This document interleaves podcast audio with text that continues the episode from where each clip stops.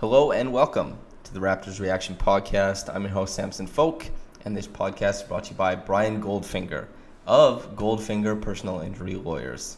Thanks, Brian.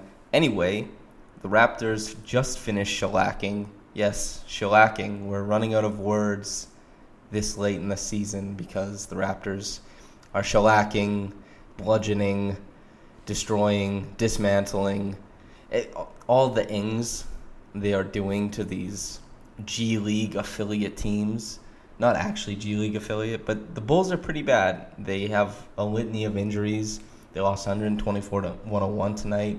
Lauri Markkanen was out. Kris Dunn was out. Denzel Valentine, Zach LaVine, Mike Otto Porter Jr. I can't think of anyone else, but that's already a lot. And considering that those players aren't even that incredible. They're just, you know, a bit better to watch than, let's say, Donald Lemon Jr. or Shaq Harrison. Actually, I'll take that back. Shaq Harrison was actually kind of fun to watch. Same with Donald Lemon Jr. He had a really ridiculous jelly that he made, but the Raptors shellacked them. It was a an extremely easy game for the Raptors. They it was a cakewalk. Um, we got to see Serge Ibaka start alongside Marcus Gasol and Pascal Siakam got to rest this game. Prior to the game, the Raptors were kind of hush hush on it, I guess, and I understand why, because they were waiting to see if Chris Boucher, Jordan Lloyd, and Malcolm Miller were going to make it. They were obviously playing in Long Island yesterday. Yeah, I covered that game yesterday, and they were playing against the Long Island Nets in the G League playoffs, but they made it in time for this game, so I guess they opted to just rest Siakam, which good for him and what a what a development in Pascal Siakam's career that he's getting rested because he's such an important cog in a team that they're saying, "Listen, man, you're so good. We just we want you to rest and we want you to be okay." It, it must be kind of like the highest compliment. I'm sure being a player, a little bit of it, you're like, "Oh, I don't I don't want to be rested. I want to go play. I want to play all the time." And even maybe there's a bit of motivation since Tracy McGrady and Richard Jefferson started the conversation around most improved player. It's been pretty present in the media lately. Maybe Pascal wants to keep pushing the envelope. He wants to keep getting a little bit closer. You know, he wants to provide his case for that for that award, which I think he will end up getting. And Zach Lowe did say he was going to get. So everyone, cross your fingers for that. What happened in this one? It was a pretty close start, I guess. It was like 30 to 30 at some point, or 31 31, something like that. And I guess the awkward front court pairing of Gasol and Ibaka, and maybe not traditionally, but at least in this day and age of the NBA, Ibaka and Gasol lining up next to each other does seem a bit awkward, especially since the Bulls played really small. All of their power forwards are injured they didn't they didn't go with Cristiano Felicio and Robin Lopez next to each other to start the game. So it was just like Ibaka and Gasol, massive front court, Danny Green at the three, Fred Van VanVleet at the two, Kyle at the one, and then a litany of guards that are just generally spend a lot of time in the G League against that lineup. It was so the start of the game was really, really scrappy and kind of awkward. Something that they did to make the Bulls pay for how short they were was they just kind of like what you see Denver do with their offense sometimes is they'll have Jamal Murray bring the ball up the floor, Will Barton, one of those two, maybe Monte Morris, any of those three, let's say, and they'll just hand the ball off to Jokic at the top of the of the arc. He'll just be dead on, straight from the basket, and then they'll run horns from there, dribble handoffs. He'll try and pass over the defense, and that did happen tonight. That was with Ibaka. It was not as present. They were trying to run more pick and roll. They didn't have that much success with it. I mean, like a, a decent modicum of success, but it was the spacing was pretty awkward with those two in. They still need to learn how to play together, at least playing against a small ball group like that, like there was Chicago was playing.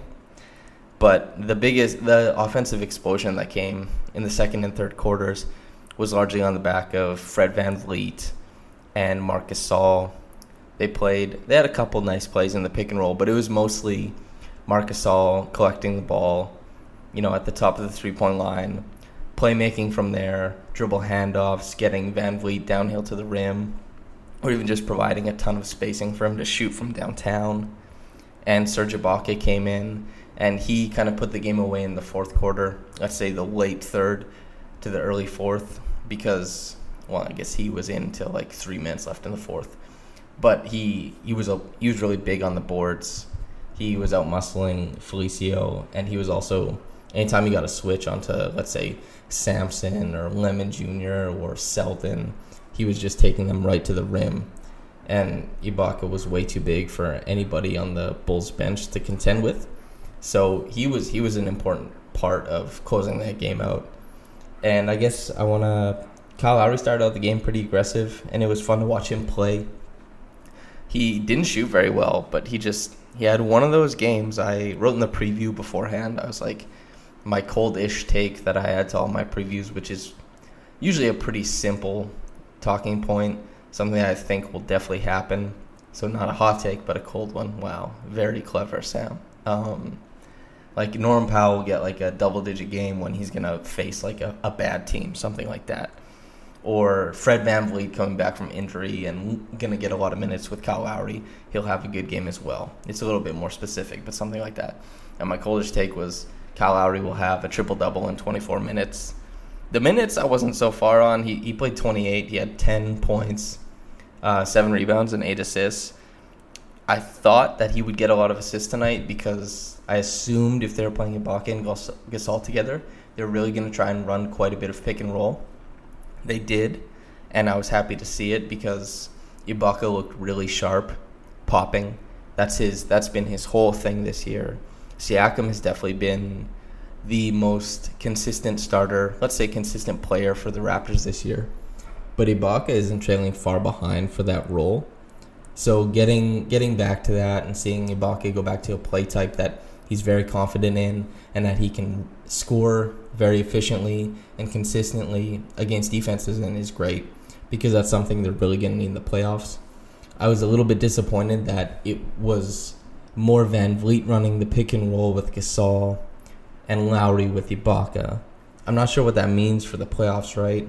It like because it seems to me like Gasol is the quote unquote de facto starter now. I'm not sure if that's actually how it is. It's just how it seems. But watching, and they talked about it, like Gasol and Van Vleet ran a lot of drills together when Van Vleet was injured, I suppose.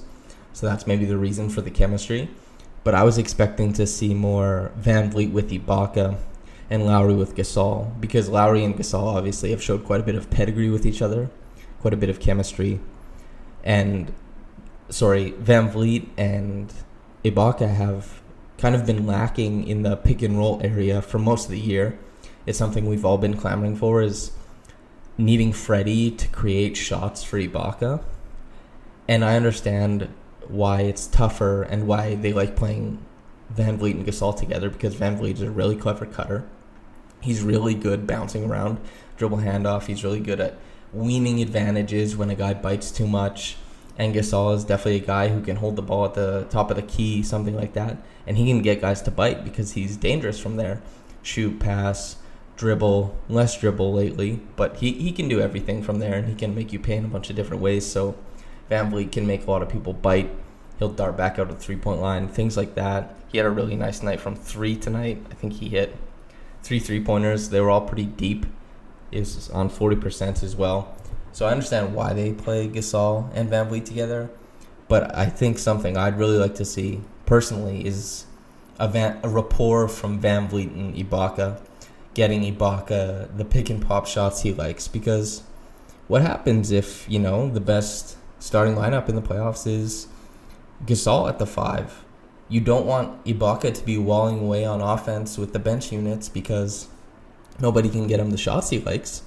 It's it's really important that Ibaka gets the shots he likes because it's he's a good sh- like he's a good shooter and he's an important part of the offense. He's not a player who should be forgotten. He's not a player who should be left behind. So it's important that they cater to him in that way, and it's worthwhile because that's an important part of the offense. Just as Gasol's shooting has to come and be an important part of the offense, Ibaka's shooting has to be an important part of the offense. It's a different facet in a team, the Raptors, who are very multifaceted, that's great, but you also don't want to lose any of that because being multifaceted is one of the biggest benefits of of the team, and I think it'll be very, very important come playoff time.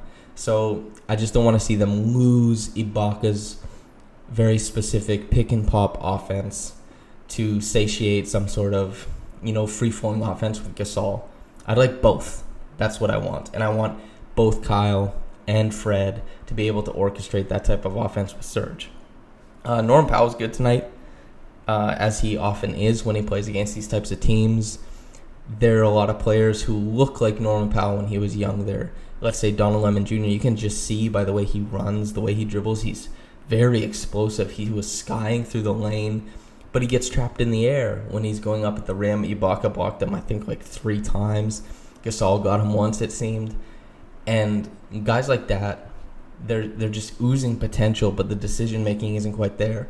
And Norm Powell, whose decision making still leaves, you know, it, it leaves quite a bit to be desired sometimes, but it's still a step ahead of those guys. And when he's, you know, he's attacking a defense, let's say where Shaq Harrison is the guy standing in as the rotation defender in the paint, I mean, he's just going to go to the rim, which he did and that's that's something he's he's been good at lately. He's better at picking his spots. I think it is part of it is how sorry, the type of competition they've been playing, which is fine. I mean, you play who's in front of you, of course. Jeremy Lin was also good. That was maybe one of the most encouraging things that that I saw anyway is that he hit his shots. I think he hit all of his three pointers tonight. I think he was two of two, which is a big step. He's four of eight overall and it was pretty crisp decision making. It didn't seem like he was getting stopped like we'd seen in previous games. Was that runs the pick and roll, can't find a matchup, like can't find a, a matchup that he likes, doesn't snake it, just goes to like a mid range jumper, picks up his dribble, passes the ball back out, basically just wasting seconds on offense. Tonight, he found his matchups he liked, he scored against them, and he cut off ball pretty well. I was pretty happy with how he did that, and he was he was effective. He was a good, like a really good third string guard tonight. Really happy with it.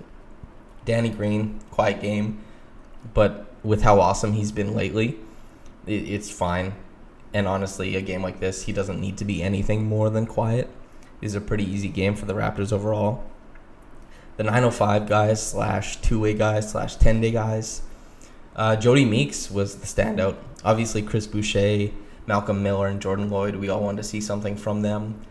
And especially, I've spoken about, I want to see something from Malcolm Miller in particular. Nothing really tonight. They're obviously kind of dogged from playing yesterday, which is okay. But Jodie Meeks was awesome. They were running a lot of curls for him off the baseline. And it was just up to him to make a decision if he wanted to short it and cut into the paint, which happened three times. And he hit three floaters that were very close to the basket. Like the Bulls there was no semblance of defense to be had, and sometimes he'd he'd run the full, you know, he'd run the full curl, he'd catch it, and he'd hit a three, and he just looked like a guy who belongs on a team that can go deep in a playoff run, who can come in off the bench and bang in a couple triples. That's like his whole thing. That's his whole shtick, and I was happy to see it. Um, the Mitchell Robinson Award, since I guess that's probably as good a, a eulogy of the game the Mitchell Robinson Award, I guess, Timothe Luwawu-Cabarrot, is a guy I actually really liked. Um, I used to always play with him in NBA 2K just because I was like, this guy, I think he'll end up being a decent shooter, and I think that he can throw one down every once in a while. Like a fun little potential play. He was 4 of 9 from downtown tonight. And without him stretching the floor, a lot of the Bulls' actions would have ended up being really, really pointless since a lot of their players cannot shoot it right now. So he was really important to what the Bulls were doing on offense, even though it was mediocre. If they didn't have him, it would have been much worse. And so, since there was nothing particularly villainous about any type of the Bulls' behavior in this one, there was no Mitchell Robinson, no Goran Dragic, nothing of, of that ilk, then it's just the player who presented the most problems, I guess. And there was no Robin Lopez and Serge Ibaka fight tonight. So Mitchell Robinson Award, Timothe Luwawu-Cabarrot. And the Reggie Evans Award, which is the hustle guy, the guy who brings it the most. Uh, I think Serge. Serge, I know it's not a super tough game, but he he when he's playing because he got Gasol got staggered with Van Vleet and Lowry and Green, and you know Gasol had a bit easier players to play with, and Ibaka got staggered with the the lesser players like Powell, guys like that, and so he just in his time ate the glass, went to work, defended the rim, all the things that he does that everybody knows is a part of his game, but you know, in more inconsistent years have have come and gone. This year he's been great. This game was just like emblematic of his whole year. He's like, I'm gonna kill it from the mid range. I'm gonna hit a triple, just one. You know, I'm gonna stretch the floor. I'm gonna show people that they have to respect me out here, and I'm also, sorry, and I'm also gonna guard like defend the rim, and I'm gonna rebound. And having 12 rebounds from Serge is definitely that's a huge plus to me anyway and that's a, a really happy thing it could have gone to jodie meeks as well just because having a guy come in pop a couple triples show his pedigree when he's you know when he's really trying to show his his well i guess pedigree i'll say that word twice in the same span of time very genius wordsmith over here but seeing him do that is rewarding so you kind of want to reward that a little bit. The top quick reaction comment, it looks like nothing has any likes. So we'll just read the top one. Baller. Marc quietly got 17 without sweats. When JV got 17, he was screamed everywhere and can barely run. Okay, that's reductive. um, uh, let's do another one. OMI, Omi. How the heck did we make 18 threes with Lowry only making one? This is unbelievable. Granted, it was against the G League of Bulls, but still, I agree with everything there.